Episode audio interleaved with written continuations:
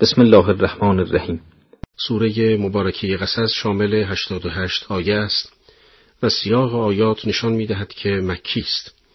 آن هنگام که یاران پیامبر اکرم صلوات الله علیه و آله پیش از هجرت به مدینه تحت ظلم و ستم بی حد اشراف قریش بودند برای اینکه از ادامه راه خود منصرف نشوند خداوند بزرگ در ضمن بیان سرگذشت حضرت موسی علی نبینا و آله و علیه السلام و بنی اسرائیل و چگونگی پیکار و مبارزی آنان در مقابل نیروی عظیم آل فرعون و عاقبت زلتبار فرعونیان و غلبی موسی و یاران او وعده بازگشت پیروزمندانه لشکریان اسلام را به مکه می دهد. و اما ترجمه سوره به نام خداوند بخشاینده مهربان تا سین میم این است آیات کتاب خدا که روشن کننده حقایق است. ما به حقیقت و درستی شمه از سرگذشت موسی و فرعون را برای مؤمنان و پیروان بر تو می‌خوانیم آنگاه خداوند سبحان داستان را این گونه آغاز میفرماید. اما فرعون در سرزمین مصر تقیان و سرکشی کرد و مردم آن سامان را گروه گروه نمود. و میان آنان اختلاف میافکند. دسته ای از ایشان را به ذلت و ضعف میکشاند. پسران آنان را به قتل میرساند و زنانشان را زنده نگاه میداشت زیرا که او از تباهکاران بود. پس از بیان اوضاع وحشتزای سرزمین مصر خداوند اعلام می کند که در اوج سلطنت و اقتدار فرعون ما نیز اراده کردیم به این وضع پایان بخشیم. و مستضعفین را بر آن سرزمین استیلا دهیم و عرصه مصر را از وجود فرعونیان پاک سازیم. و در آن حال ما چنان خواستیم تا بر گروهی که در مصر به ضعف کشیده شده بودند نعمت بزرگ خود را ارزانی داریم. آنان را پیشوایان و وارثان قرار دهیم و در آن سرزمین استقرارشان دهیم به دست ایشان به فرعون و هامان و لشکریان آن دو سرنوشتی را که از آن بیم داشتند به نمایانی. خوف فرعونیان از دیرباز آن بوده که مبادا حکومت آنان با قدرت الهی مؤمنان مستضعف سرنگون شود و خداوند اراده می‌فرماید که چنین گردد و بساط ستمکاران برچیده شود. از ائمه معصومین علیهم السلام احادیثی به این مضمون نقل شده که این آیات بر حکومت حضرت مهدی عجل الله تعالی فرجه الشریف و وراست به حق پیروان آن بر زمین اشاره دارد. در آیات بعد پروردگار توانا مراحل تدریجی رشد موسی را بیان می کند و به خوبی می نماید آنگاه که اراده وی بر کاری تعلق گیرد تمامی اسباب در راستای انجام خواسته او فراهم و بسیج می شود گرچه در ظاهر امر دشمنان خدا و خلق بر عریکه قدرت تکیه زده و تمامی امکانات را در کف دارند و احدی را یارای مخالفت با آنان نباشد. خداوند می‌فرماید و ما به قلب مادر موسی الهام کردیم که او را شیر ده. پس آنگاه که بر جان او بیمناک گشتی وی را به دریا بیفکن و مترس و اندوه به خود راه مده ما او را به تو باز میگردانیم و از پیامبرانش قرار می‌دهیم با این فرمان مادر موسی وی را در صندوقی نهاده و در رودخانه نیل رها می سازد. به اراده خداوند توانا امواج رودخانه موسی را به سمت کاخ فرعون میراند. آسیه همسر با ایمان فرعون از درون کاخ جسمی شناور را بر روی آب مشاهده می کند. خدمتکاران به فرمان او یا فرعون صندوق را از سطح آب برگرفته و به نزد فرعون و آسیه می آورند. ادامه آیات چنین است. خاندان فرعون موسی را از آب برگرفتند تا سرانجام کار این باشد که وی دشمن و مایه اندوه ایشان گردد همانا که فرعون و هامان و لشکریان آن دو خطاکار بودند.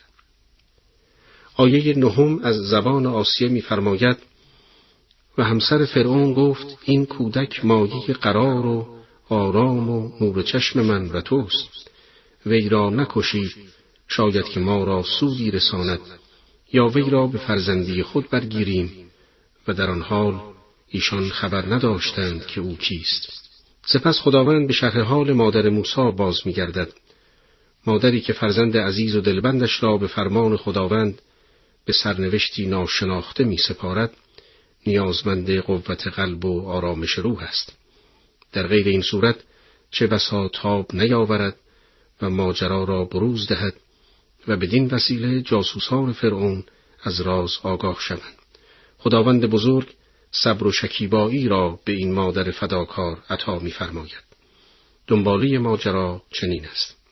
و مادر موسی را دل از صبر توهی گشت. و اگر قلب او را استوار نمی ساختیم تا باوردار وعده حق باشد نزدیک بود راز را فاش سازد. خواهر موسی به دستور مادر به جستجوی کودک می پردازد و پس از مدتی کوتاه پی می برد که وی در کاخ فرعون به سر می برد. پیش از عظیمت خواهر موسی بسیاری از بزرگان قوم فرعون برای تقرب بیشتر به دستگاه فرعون همسران خیش را به عنوان دایه به کاخ وی گسیل می داشتند اما به فرمان خداوند موسی از پستان هیچ یک شیر نمی گرفت. وی از قضیه اطلاع یافت. به عنوان فردی ناشناخته پیش رفت و اعلام داشت که وی زنی را می شناسد که می تواند دایگی این کودک را بر عهده بگیرد. فرعون با دایگی آن زن موافقت می کند و وعده خداوند به بازگرداندن موسی به دامان مادر محقق می شود.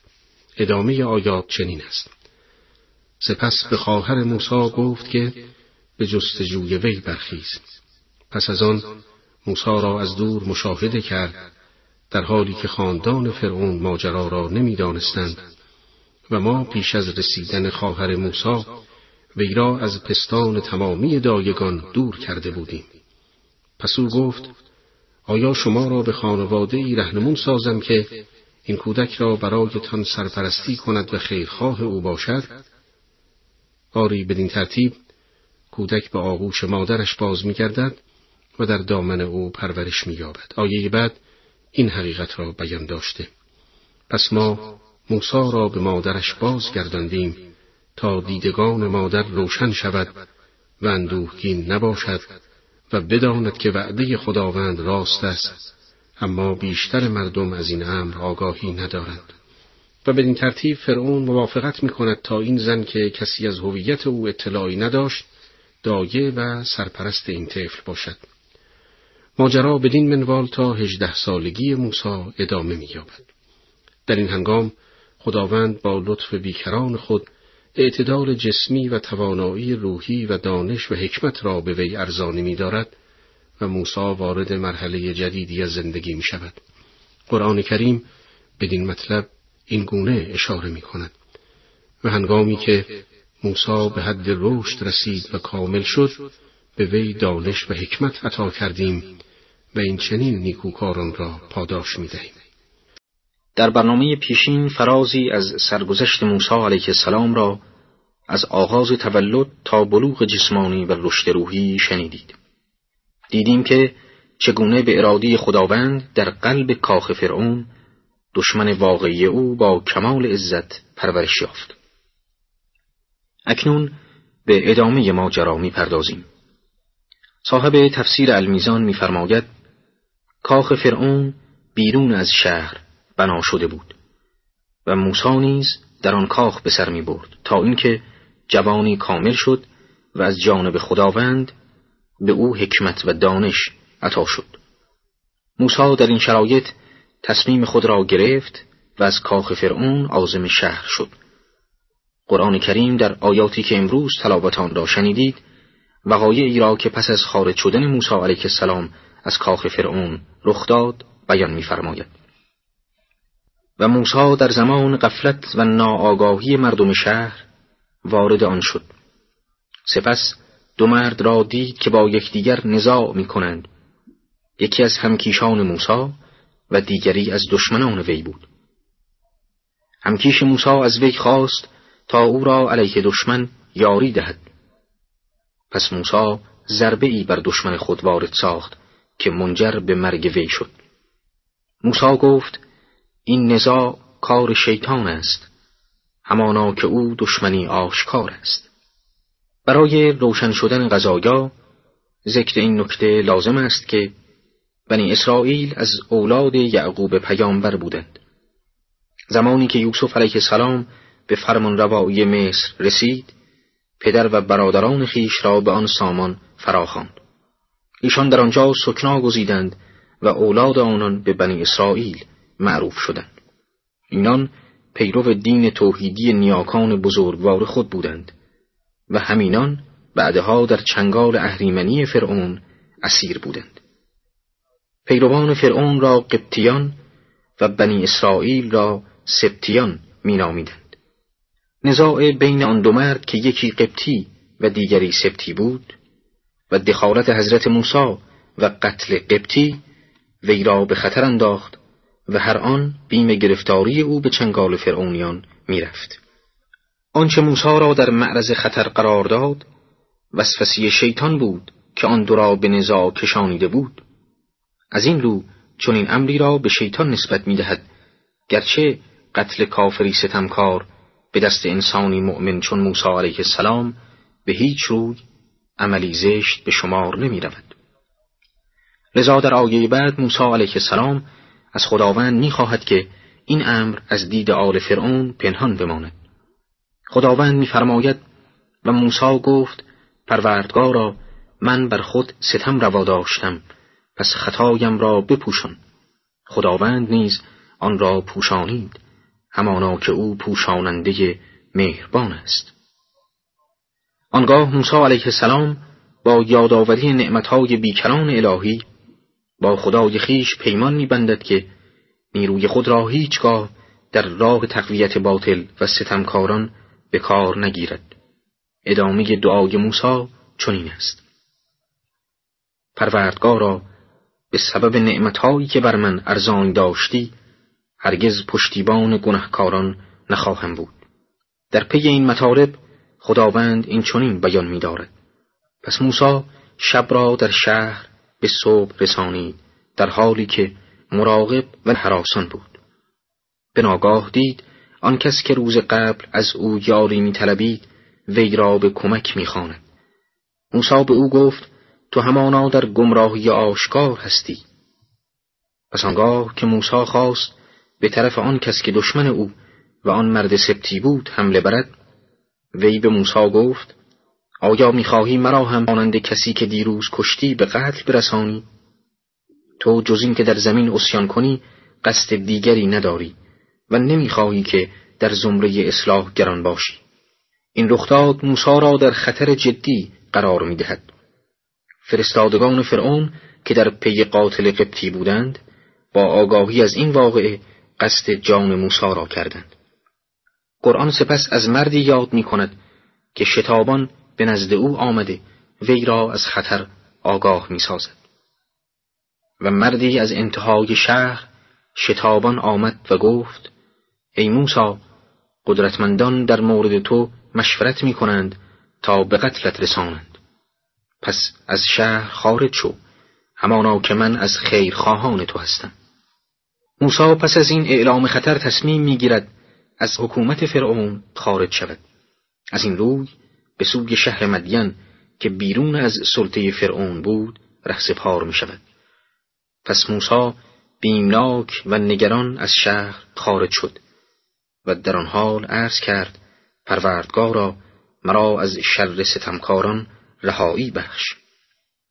و هنگامی که به سمت شهر مدین روانه گشت گفت امید است که پروردگارم مرا به راه درست هدایت کند. و چون بر سر چاه مدین رسید مردمی را یافت که حیوانات خود را آب می‌دادند و در کنار آنها دو زن را دید که گوسفندان خود را از نزدیک شدن به آب باز می داشتند. موسی با آنها گفت چرا از آب دادن به گوسفندانتان خودداری می کنید؟ گفتند گوسفندانمان را آب نمی دهیم تا چوپانان گوسفندان خود را ببرند و پدرمان پیر سال خورده است. روایات نقل شده از ائمه هدا علیهم السلام به این مطلب اشعار دارد که پیرمرد سال خورده شعیب پیامبر و آن دو زن از دختران آن حضرت بودند.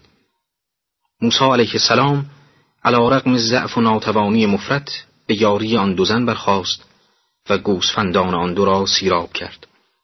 پس از انجام این کار موسی علیه السلام به زیر سایه درختی پناه می‌برد.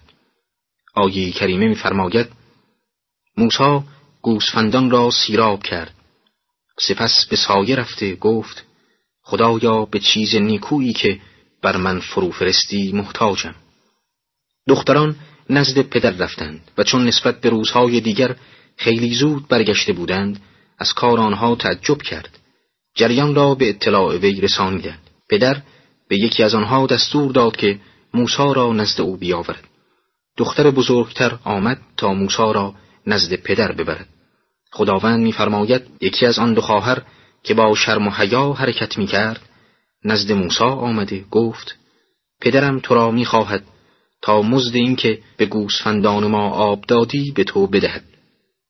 پس هنگامی که نزد او رفت و سرگذشت خود را برای او شهر داد گفت نترس از قوم ستمکار نجات یافته ای. در آیات 26 و 27 می‌خوانیم یکی از دختران شعیب به پدر گفت ای پدر او را استخدام کن که اگر چنین کنی بهترین مرد نیرومندی است که اجیر کرده ای شعیب به موسی گفت می‌خواهم یکی از این دو دخترم را به همسری تو درآورم.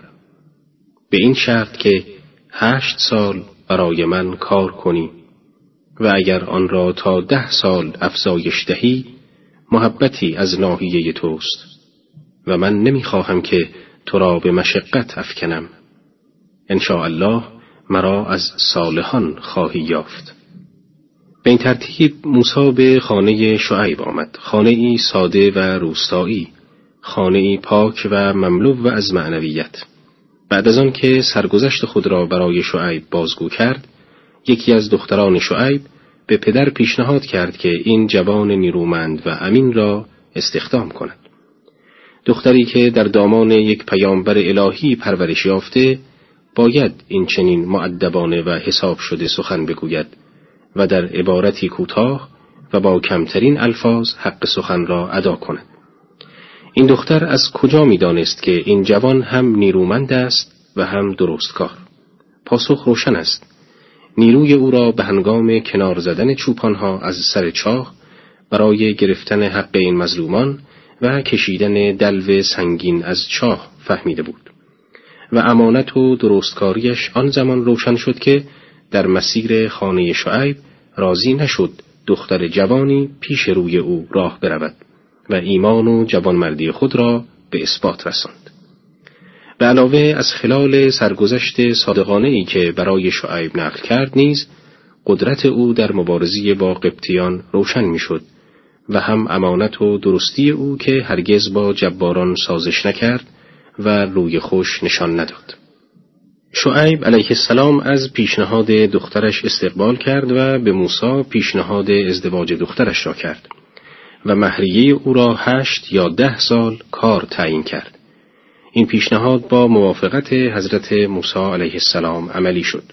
در آیه 28 می‌خوانیم موسی گفت مانعی ندارد این پیمان میان من و تو باشد هر یک از دو مدت را که سپری سازم بر من ستمی نخواهد رفت و خدا بر آنچه می‌گوییم وکیل است چنانچه کار مدت هشت سال بود شعیب حق نداشت دو سال اضافی را نیز از او کار بخواهد و چنانچه موسی علیه السلام ده سال را انتخاب می کرد شعیب نمی توانست او را باز دارد از امام صادق علیه السلام نقل شده است که موسی علیه السلام مدت ده سال برای شعیب کار کرد و پس از ده سال موسی با شعیب خداحافظی کرد و به سوی بیت المقدس حرکت کرد.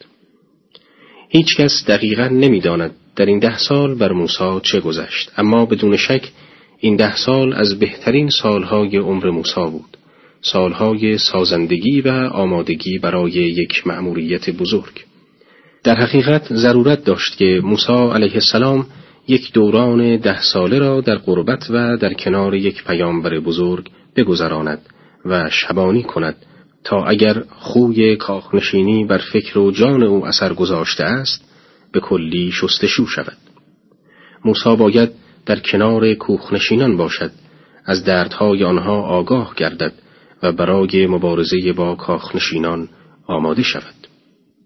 در آیات 29 و سیوم می‌خوانیم چون موسی مدت را به سر آورد و همراه خانوادش از مدین حرکت کرد از جانب تور آتشی دید. به خانواده خیش گفت بمانید که من آتشی دیدم. شاید از آن خبری یا شعله‌ای بیاورم تا گرم شوید. و چون نزد آتش رسید از کناری راست وادی در آن سرزمین مبارک از میان یک درخت ندا داده شد که ای موسا من خدای یکتا پروردگار جهانیانم. مقصود از بقعه مبارکه در آیه شریفه همان وادی مقدس تواست که توضیح آن در سوره تاها گذشت. مبارک بودن وادی به خاطر آن است که معدن وحی و رسالت و کلام خداست و از این روی خداوند به احترام این مکان مقدس به او امر می کند که کفشهایت را درآور. صاحب المیزان می نویسد درخت مبدع ندا و کلام خداوند بود و به منزله هجاب و پرده ای بود که خداوند از ورای آن با عبد خود موسی سخن گفت اولین سخن معرفی و اخبار از ذات مقدس خیش است آیات سی و یکم و سی و دوم به بیان معجزات موسی علیه السلام اشاره دارد. ندا آمد اسایت را بیفکن. هنگامی که اصا را افکند دید همچون ماری با سرعت حرکت می کند ترسید گریزان پشت کرد و به عقب ننگریست. ندا آمد ای موسا بیم مکن تو در امان هستی. دستت را در گریبان خود فرو بر. هنگامی که خارج می شود سفید و درخشنده است بدون عیب و نقص. و دستهایت را بر سینت بگذار تا ترس و وحشت از تو دور شود.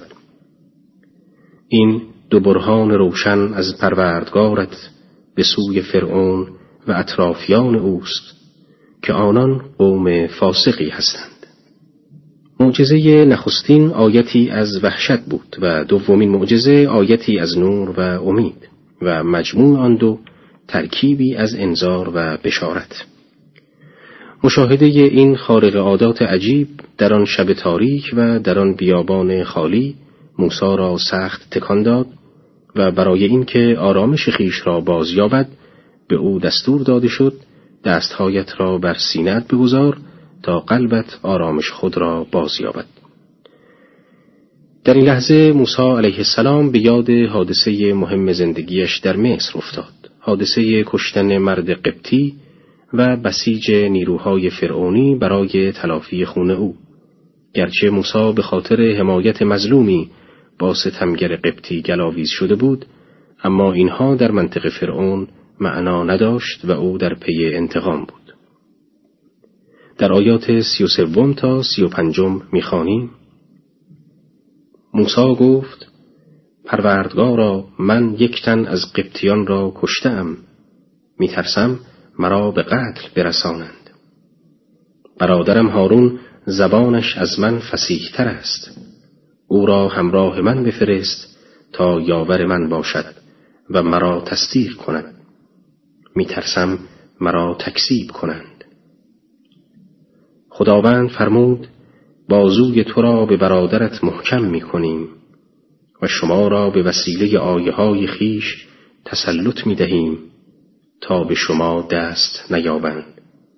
شما و هر که پیرویتان کند غلبه یافته اید خداوند دعوت او را اجابت کرد و به او اطمینان کافی داد و به او نوید و بشارت داد.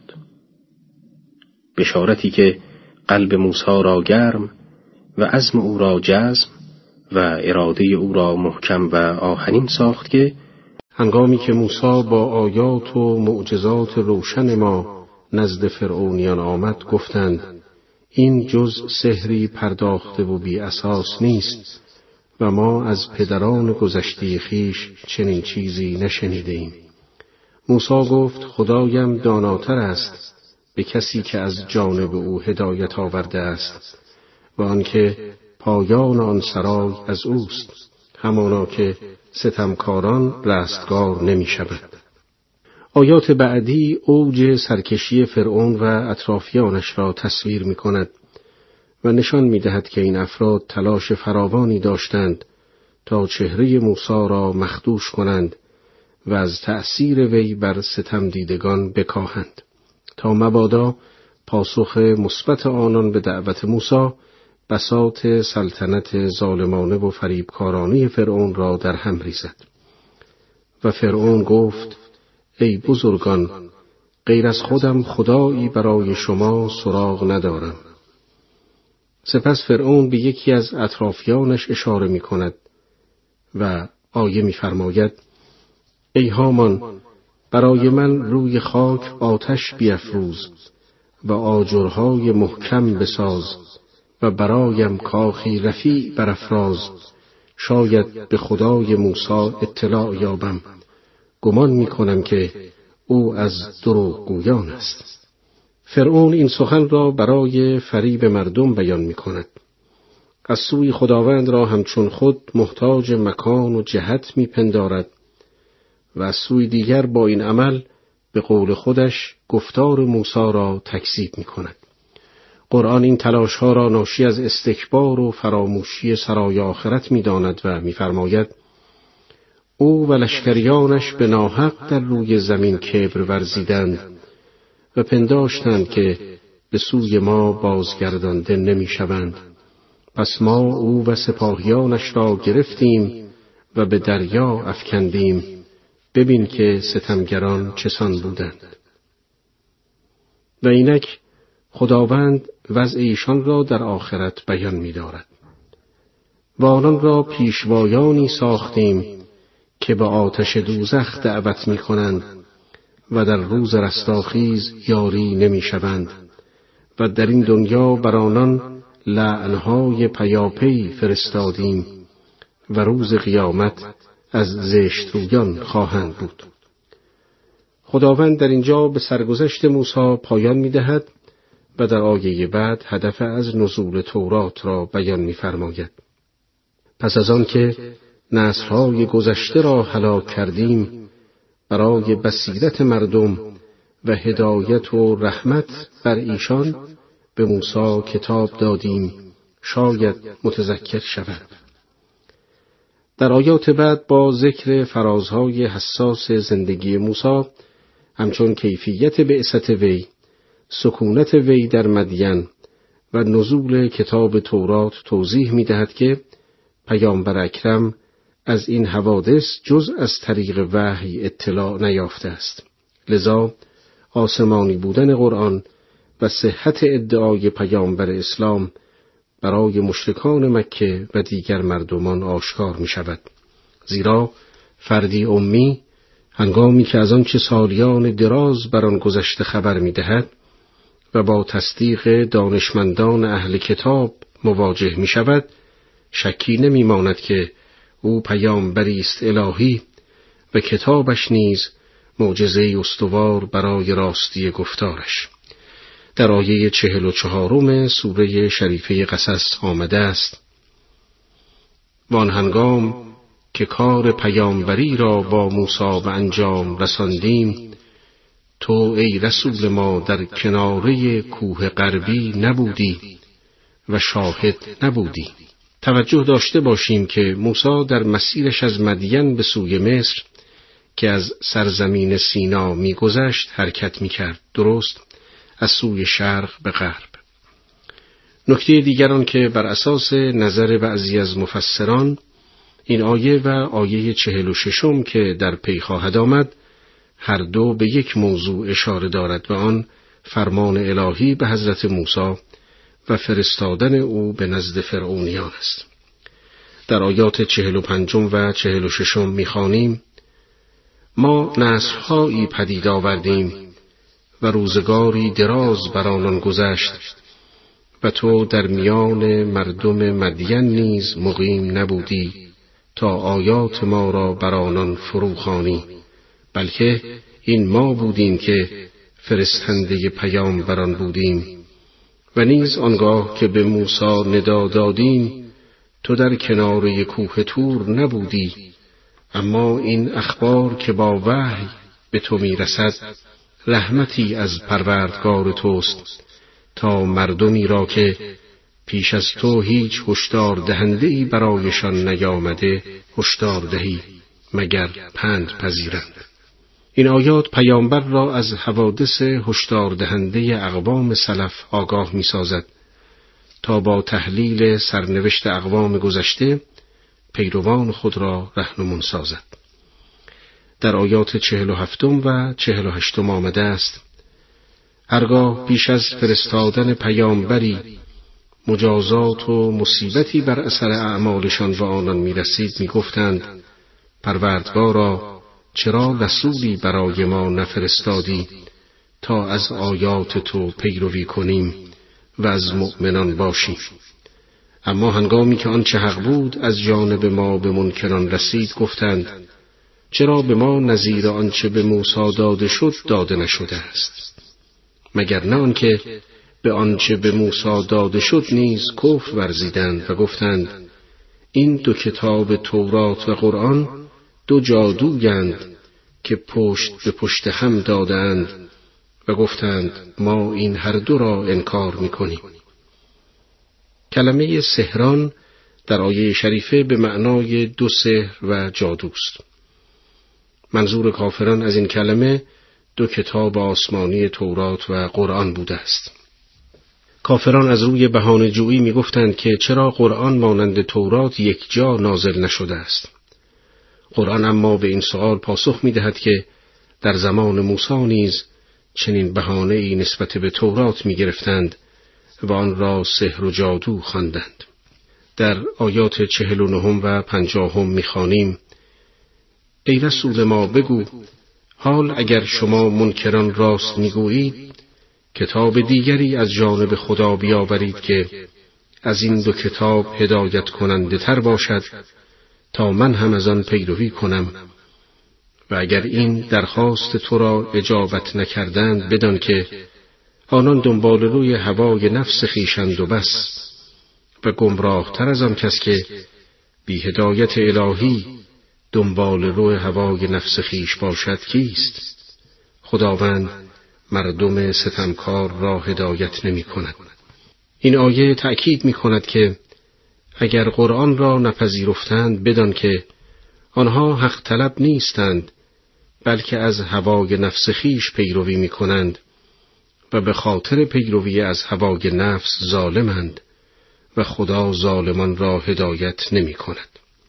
در برنامه پیشین شرح برخورد نخستین مشرکان مکه را با پیامبر اسلام از زبان قرآن شنیدیم. اصرار کفار بر موضع ناحق خیش بر اساس بیان قرآن ناشی از پیروی از خواسته های نفسانی بود زیرا آنان پس از مراجعه به دانشمندان اهل کتاب و مشاهده تصدیق آنان نسبت به دعوت رسول خدا به یقین دریافتند که او پیامبری است الهی و برای رهایی انسانها از چنگال جهل و بندگی غیر خدا مبعوث گشته است لکن منافع آنان اجازی خضوع در برابر این دعوت الهی را به دیشان نمی‌داد بدین سبب از سوی پیامبر را به سحر و جادوگری متهم می ساختند و از طرف دیگر به آزار و تمسخر مؤمنان می پرداختند. آیات بعدی به شرح حال گروهی از اهل کتاب می پردازد که ندای پیامبر را با گوش جان شنیده و به حقانیت آن اعتراف کردند. از این روی با آزار مشتکان روبرو شدند و شکیبایی و صبر نشان دادند. خداوند به آنان پاداشی دوچندان نوید می دهد. پاداش ایمان به کتاب آسمانی سابق و پایمردی در برابر آزار و تمسخر مشتکان خداوند میفرماید ما سخن را در پی یکدیگر برای ایشان بیان داشتیم. باشد که تذکر یابند. آنها که پیش از قرآن کتاب برایشان نازل کردیم به آن ایمان دارند. و هنگامی که برایشان خوانده شود گویند به آن ایمان آوردیم که حق است از جانب پروردگار ما.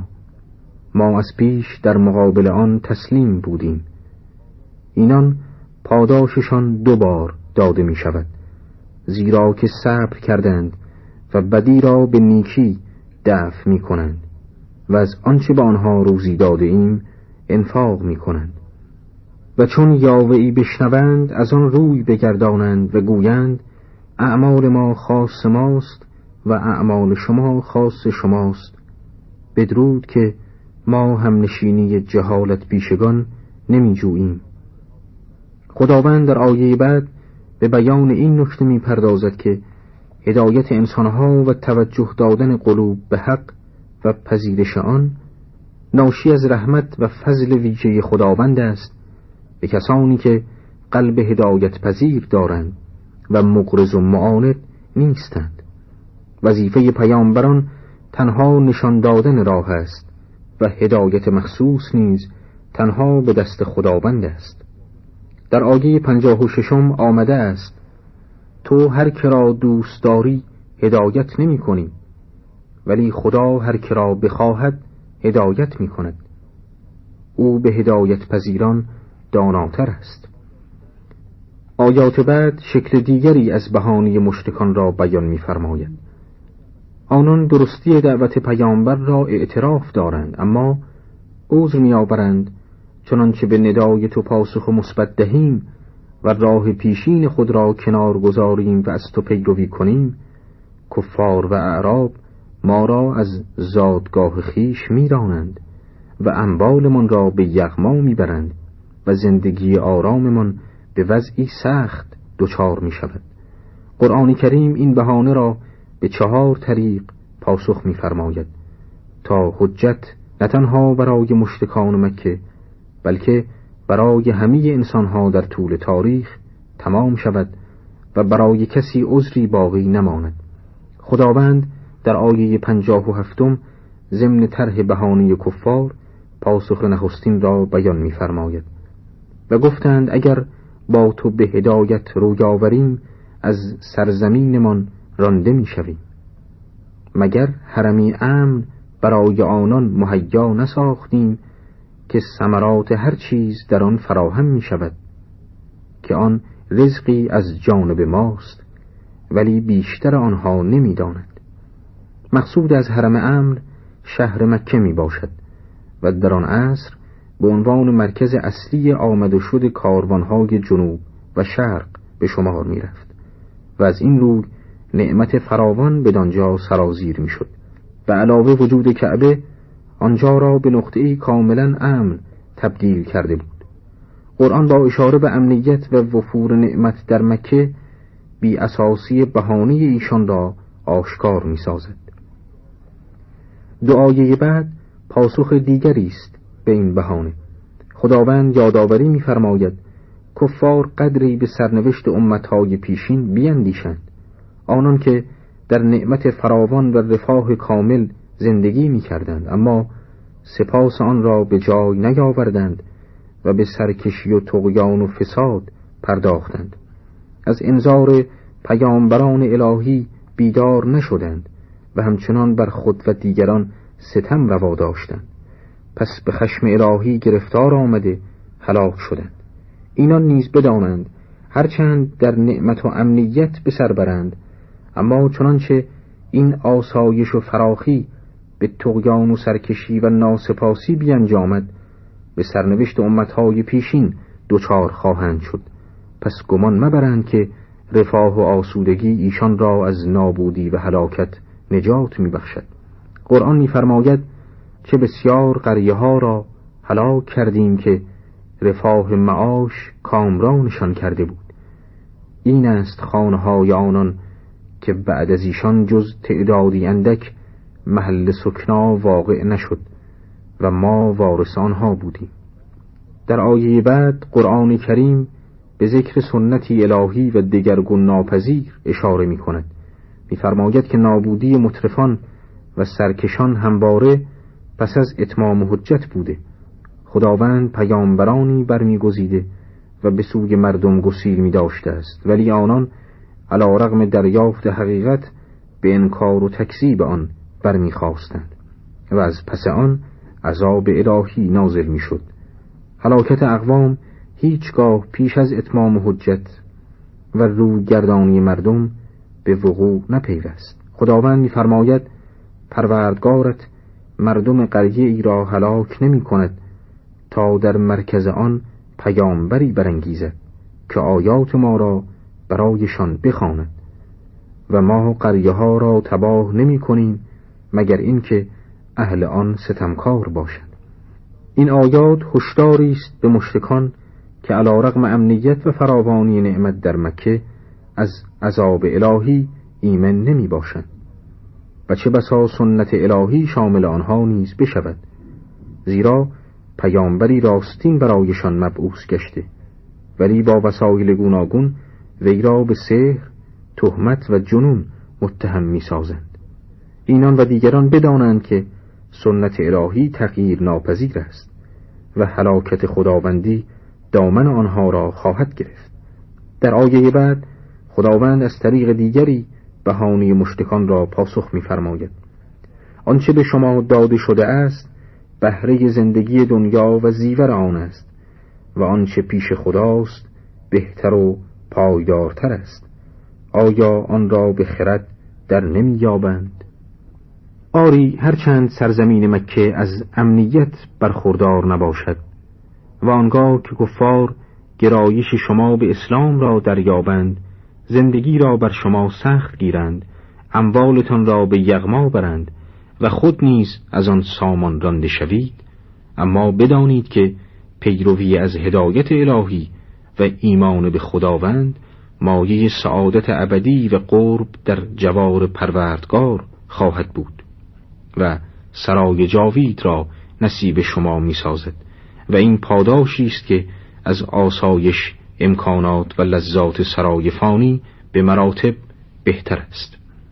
نکته مهمی که از چند آیه اخیر به دست می آید آن است که خداوند گرچه در ظاهر مخاطبان خیش را مشتکان مکه قرار می دهد اما دقت در پاسخ پروردگار به بهانه مشتکان رمز جاودانگی قرآن را تا حدی آشکار می سازد و نشان می دهد که مخاطب قرآن همه افراد بشر تا قیام رستاخیزند.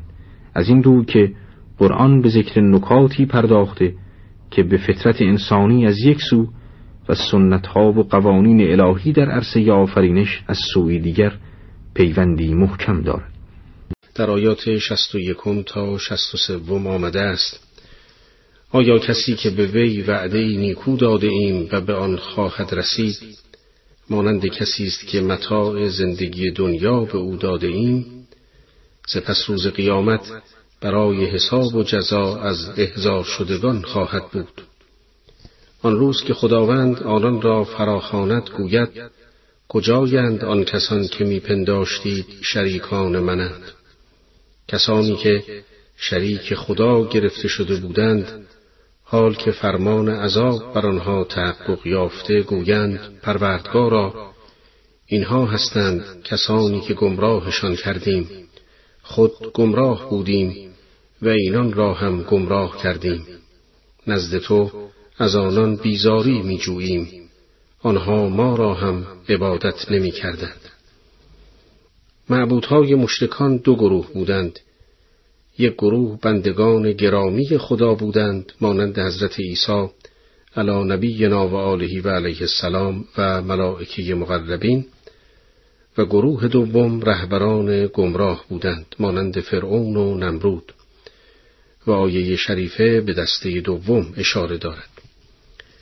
گروهی از معبودان که فرمان عذاب در باریانها مسلم شده می‌گویند که ما این آبدان را گمراه کرده ایم همانطور که خود گمراه شدیم و از آنها بیزاری می جوییم زیرا پیروان خود را مجبور به گمراهی نکردیم و اگر ما را خدای خود گرفتند به اختیار خودشان بود.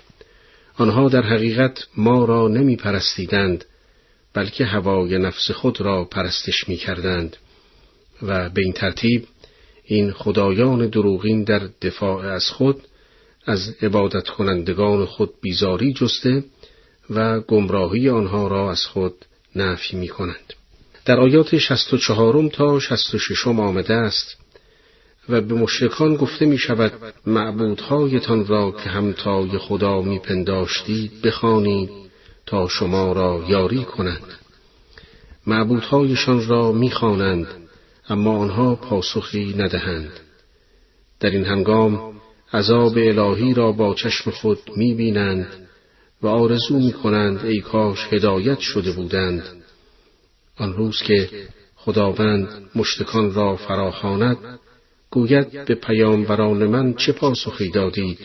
آن روز خبرها از آنان پوشیده ماند و با یکدیگر پرسش و پاسخی نتوانند داشت. این آیه ناظر به مطالب گذشته این سوره است که درباره مشرکان ذکر شد و سوالاتی که از آنها در قیامت می شود. به دنبال سوال از معبودهای آنها سوال دیگری از عکس العمل آنان در برابر پیامبران می شود. بیشک کافران پاسخی ندارند. اگر بگویند دعوت آنها را اجابت کردیم که این دروغ است و دروغ در آن صحنه خریدار ندارد. اگر هم بگویند که تکذیبشان کردیم مایه بدبختی و رسوایی است.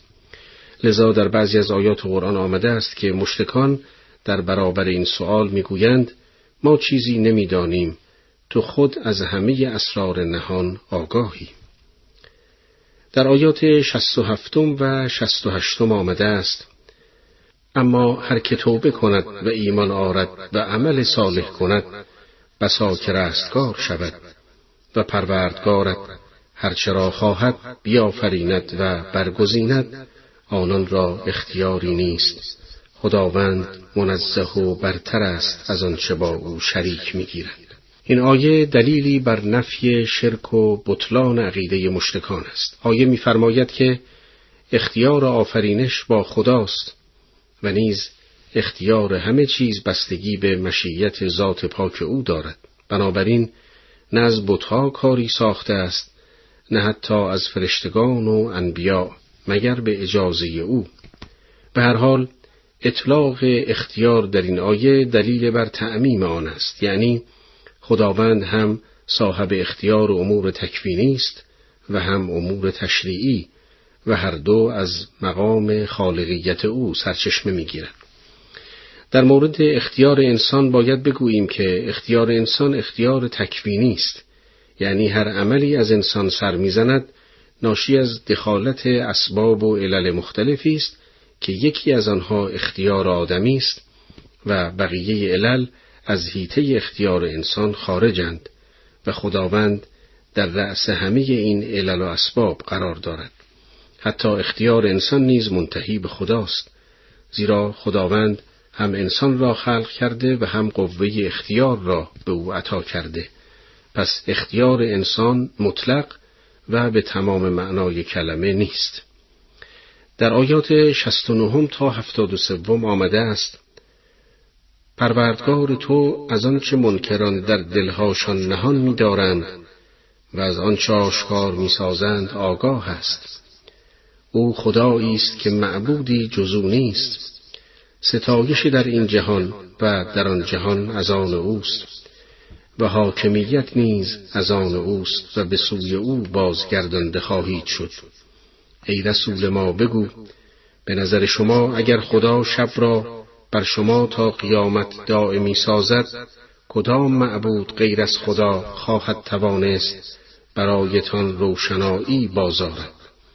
آیا نمیشنوید به نظر شما اگر خدا روز را بر شما تا قیامت دائمی سازد کدام معبود غیر از خدا خواهد توانست برایتان شبی بازارد تا در آن بیارامید؟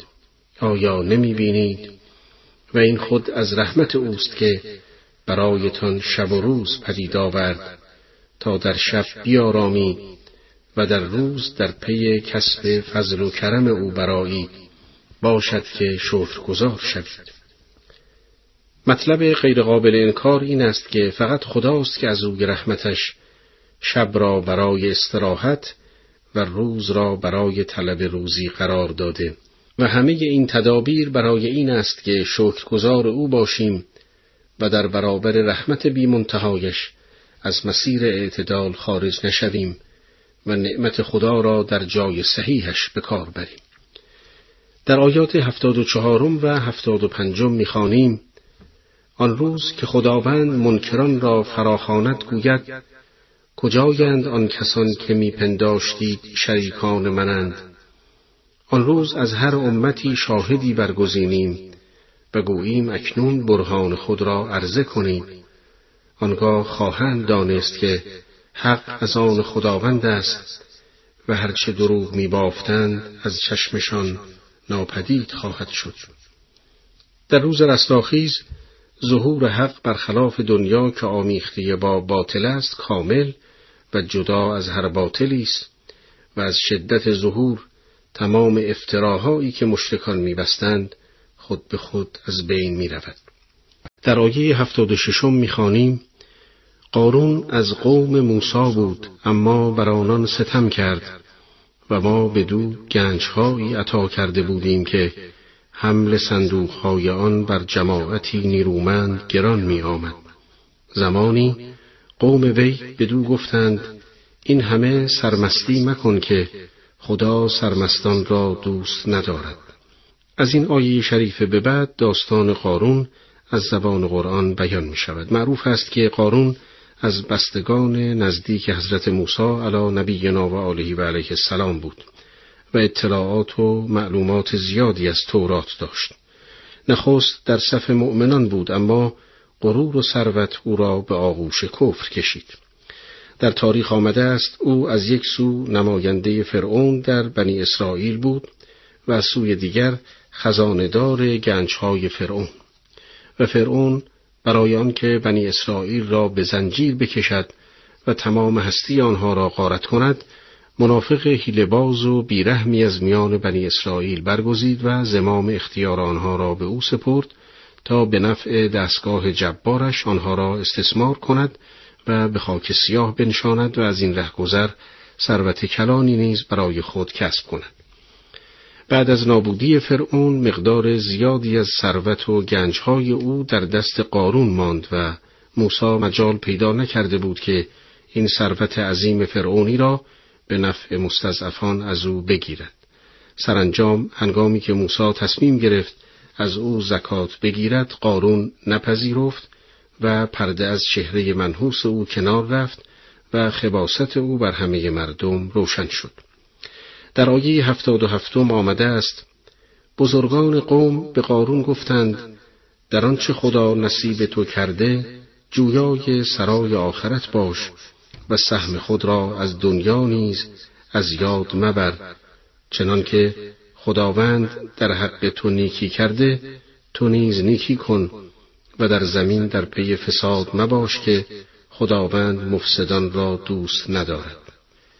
در این آیه شریفه چند نصیحت از دانشمندان بنی اسرائیل خطاب به قارون ذکر شده است. نخست به او گفتند در آنچه خدا به تو داده سرای آخرت را بطلب. اشاره به اینکه مال و ثروت خود را در مسیر قرب الله و کمک به خلق خدا به کار گیر. قارون کسی بود که با داشتن آن اموال بسیار قدرت کارهای خیر اجتماعی فراوانی داشت اما چه سود که غرورش اجازه دیدن حقایق را به او نداد. بزرگان قوم بنی اسرائیل به قارون گفتند بهرهت را از دنیا فراموش نکن. این یک واقعیت است که هر انسان سهم و بهره محدودی از دنیا دارد. یعنی اموالی که برای خوراک، پوشاک و مسکن او مصرف می شود مقدار معینی است و اضافه بر آن به هیچ وجه جذب شدنی نیست. حضرت علی علیه السلام میفرماید ای فرزند آدم هرچه بیش از روزیت کسب کنی تو خزاندار دیگری هستی. در آیات هفتاد و هشتم و هفتاد و نهم آمده است قارون می گفت آنچه به من داده شده بیگمان به سبب علمی است که خود دارم. آیا نمی‌دانست که خدا پیش از او نسلهایی را نابود کرده که به نیرو و نفر از او قویتر و برتر بودند. آیا ندانسته است که در قیامت کسی درباره گناه خطاکاران از آنها سؤالی نمی کند بلکه یک سره به دوزخ روند؟ پس با تجمل و شکوه خیش در میان قوم خود ظاهر گشت. آنها که به دنبال زندگانی دنیوی بودند گفتند کاش به ما هم مثل آنچه به قارون داده شده داده می‌شد که او نصیب و بهره فراوان دارد. ثروتمندان مغرور معمولا گرفتار انواعی از جنون می‌شوند. یک نوع آن جنون نمایش ثروت است. آنها از اینکه ثروت خود را به رخ دیگران بکشند لذت می‌برند و از اینکه بر خودروی مجلل خود سوار شده و از میان پا ها بگذرند و آنان را تحقیر کنند احساس آرامش خاطر می کنند. البته همین نمایش ثروت غالبا آفت جانشان می شود زیرا کینه ها را در سینه ها پرورش می دهد و احساسات را بر ضد آنها بسیج می کند. بسیار می شود که این عمل شرماور تومار زندگی آنها را در هم می پیچد یا ثروتشان را برباد می دهد. اما آنها برای اقناع هوس سرکش خود این کار را انجام می دهند. و قارون نیز از این قانون مستثنا نبود بلکه نمونه بارز آن بود. در آیه هشتادم آمده است کسانی که از علم و دانش بهره یافته بودند گفتند وای بر شما مردم ظاهربین پاداش خداوند به آن کس که ایمان آرد و عمل صالح کند بهتر است. و آن را جز شکیبایان در نمییابند از این آیه شریفه دو نتیجه مهم به دست می آید. نخستان که علم ریشه ایمان و صبر و عشق به سرای آخرت است و مبنای دنیا طلبی چیزی جز جهل نیست. دوم سیاق آیه پاسخ کوبنده است به قارون که خود را عالم می‌دانست. آیه میفرماید که علم آن است که انسان را به سرای آخرت راهنمایی کند. و علم قارون چیزی جز جهل نیست که برای او غرور به ارمغان آورد. در آیه هشتاد یکم آمده است قارون و خانهش را در زمین فرو بردیم. نه گروهی داشت تا در برابر خدا به یاریش برخیزند و نه کسی بود که خود داد خیش تواند ستاند قارون با نمایش ثروت هنگفت خود در برابر توده مردم محروم تغیان و سرکشی را به اوج رسانید. نقل شده که پس از آن که موسی قارون را به دادن زکات مالش معمور کرد و او با یک حساب ساده فهمید که چه مبلغ هنگفتی را باید بپردازد از پرداخت زکات سر باز زد و برای تبرعه خیش به نقشه شومی متوسل شد و زن شناخته شده ای را با پول تطمیع کرد تا در حضور مردم به موسی تهمت زند و حیثیت پیامبر خدا را لکهدار کند معاذ الله. اما نقشه او نقشه براب شد و مردم به نیرنگ او پی بردند و او رسوا شد. در آن هنگام حضرت موسی علی نبینا و آله و علیه السلام قارون را نفرین کرد. عذاب الهی بر قارون زشت سیرت به همراه اموالش نازل شد و زمین او را در کام خود گرفت. در آیات هشتاد و دوم و هشتاد و سوم سوره شریفه قصص می‌خوانیم کسانی که دیروز آرزو می کردند کاش به جای قارون بودند پس از فرو رفتن او در زمین گفتند عجبا این خداست که روزی را برای هر کس از بندگان خود که بخواهد فراخ سازد یا تنگ گیرد. اگر خدا بر ما منت ننهاده بود ما را نیز در زمین فرو می برد. عجبا کافران رستگار نخواهند شد. آری سرای آخرت را تنها برای کسانی قرار می دهیم که در زمین نه در پی برتری جویی باشند و نه در پی تبهکاری و فرجام کار از آن پرهیزکاران است. پس از ذکر ماجرای تکان دهنده ثروتمند جنایتکار یعنی قارون در این آیه بیانی آمده که نتیجه گیری کلی از این ماجراست. به فرموده این آیه آنچه سبب محرومیت انسان از مواهب سرای آخرت می شود برتریجویی و فساد در زمین است.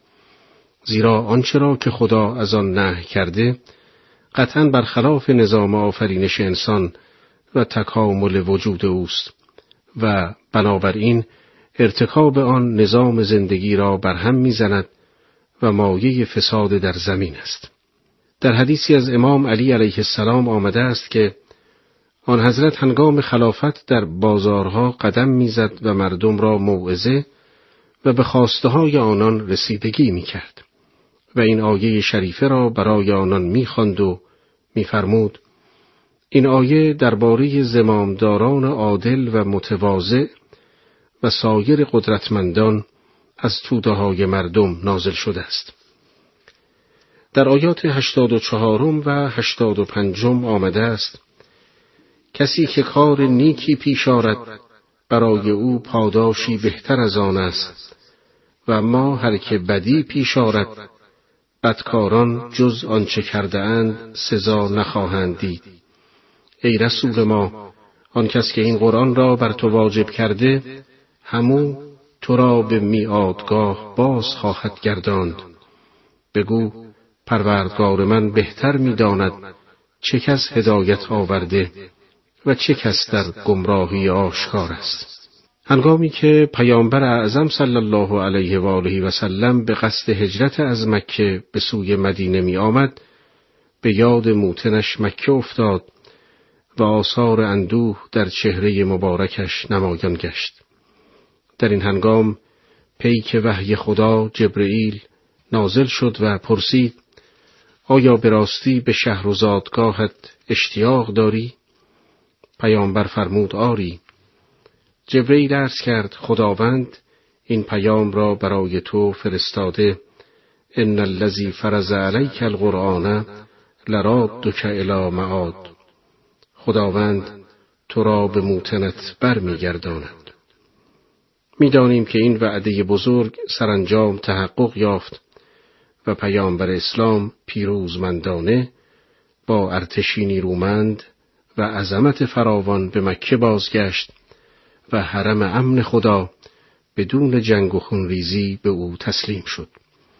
در آیه هشتاد و ششم آمده است ای رسول ما اگر رحمت پروردگارت نبود هرگز امید نداشتی این کتاب به تو داده شود پس به هوش باش که هیچگاه پشتیبان کافران نباشی این آیه شریفه به ما میفهماند که نزول کتاب بر رسول مکرم اسلام صلوات الله علیه و آله یک امر عادی مانند سایر امور نیست تا کسی امیدوار و در انتظارش باشد بلکه رحمتی خاصه و از ناحیه خداست. پس بر آن جناب واجب است در قبال این نعمت و نعمت پیشرفت دینش و رسیدن به قدر و منزلت در برابر کفار مقاومت ورزد و تسلیم آنان نشود. در آیات هشتاد و هفتم و هشتاد و هشتم آمده است ای پیامبر مبادا تو را از آیات الهی بعد از آن که بر تو نازل شد باز دارند و مردم را به سوی پروردگار خود فراخوان و از مشرکان مباش و هیچ معبود دیگری را با خدا مخوان جز او معبودی نیست. جز ذات او هرچه هست نابود شدنی است حکم از آن اوست و به سوی او بازگردانده خواهید شد. هر موجودی که تصور شود هلاک می شود. مگر خداوند که نه در ذات خود فنا می شود و نه صفات او تغییر میپذیرد او تا بینهایت افاظه فیض می کند. و موجودات در پرتو ذات او از فضل و کرم و رحمت بهرهمندند. به راستی اگر بپذیریم که همه چیز مگر خدا فانی است و هستی در حوزه تدبیر الهی بوده و بازگشت همه سرانجام به سوی اوست هیچ توجیهی برای روی گردانی از فیوزات الهی نمیماند. عبارت مع الله در آیه شریفه یعنی موجودی مستقل در کنار خدا فرض گرفتن شرک است. اما اگر اذن و فرمان شفاعت را از خدا بدانیم و ائمه معصومین علیهم السلام را اولیاء خدا و تابع محض او ببینیم توسل به آنان جایز است و منافاتی با آیه شریفه ندارد.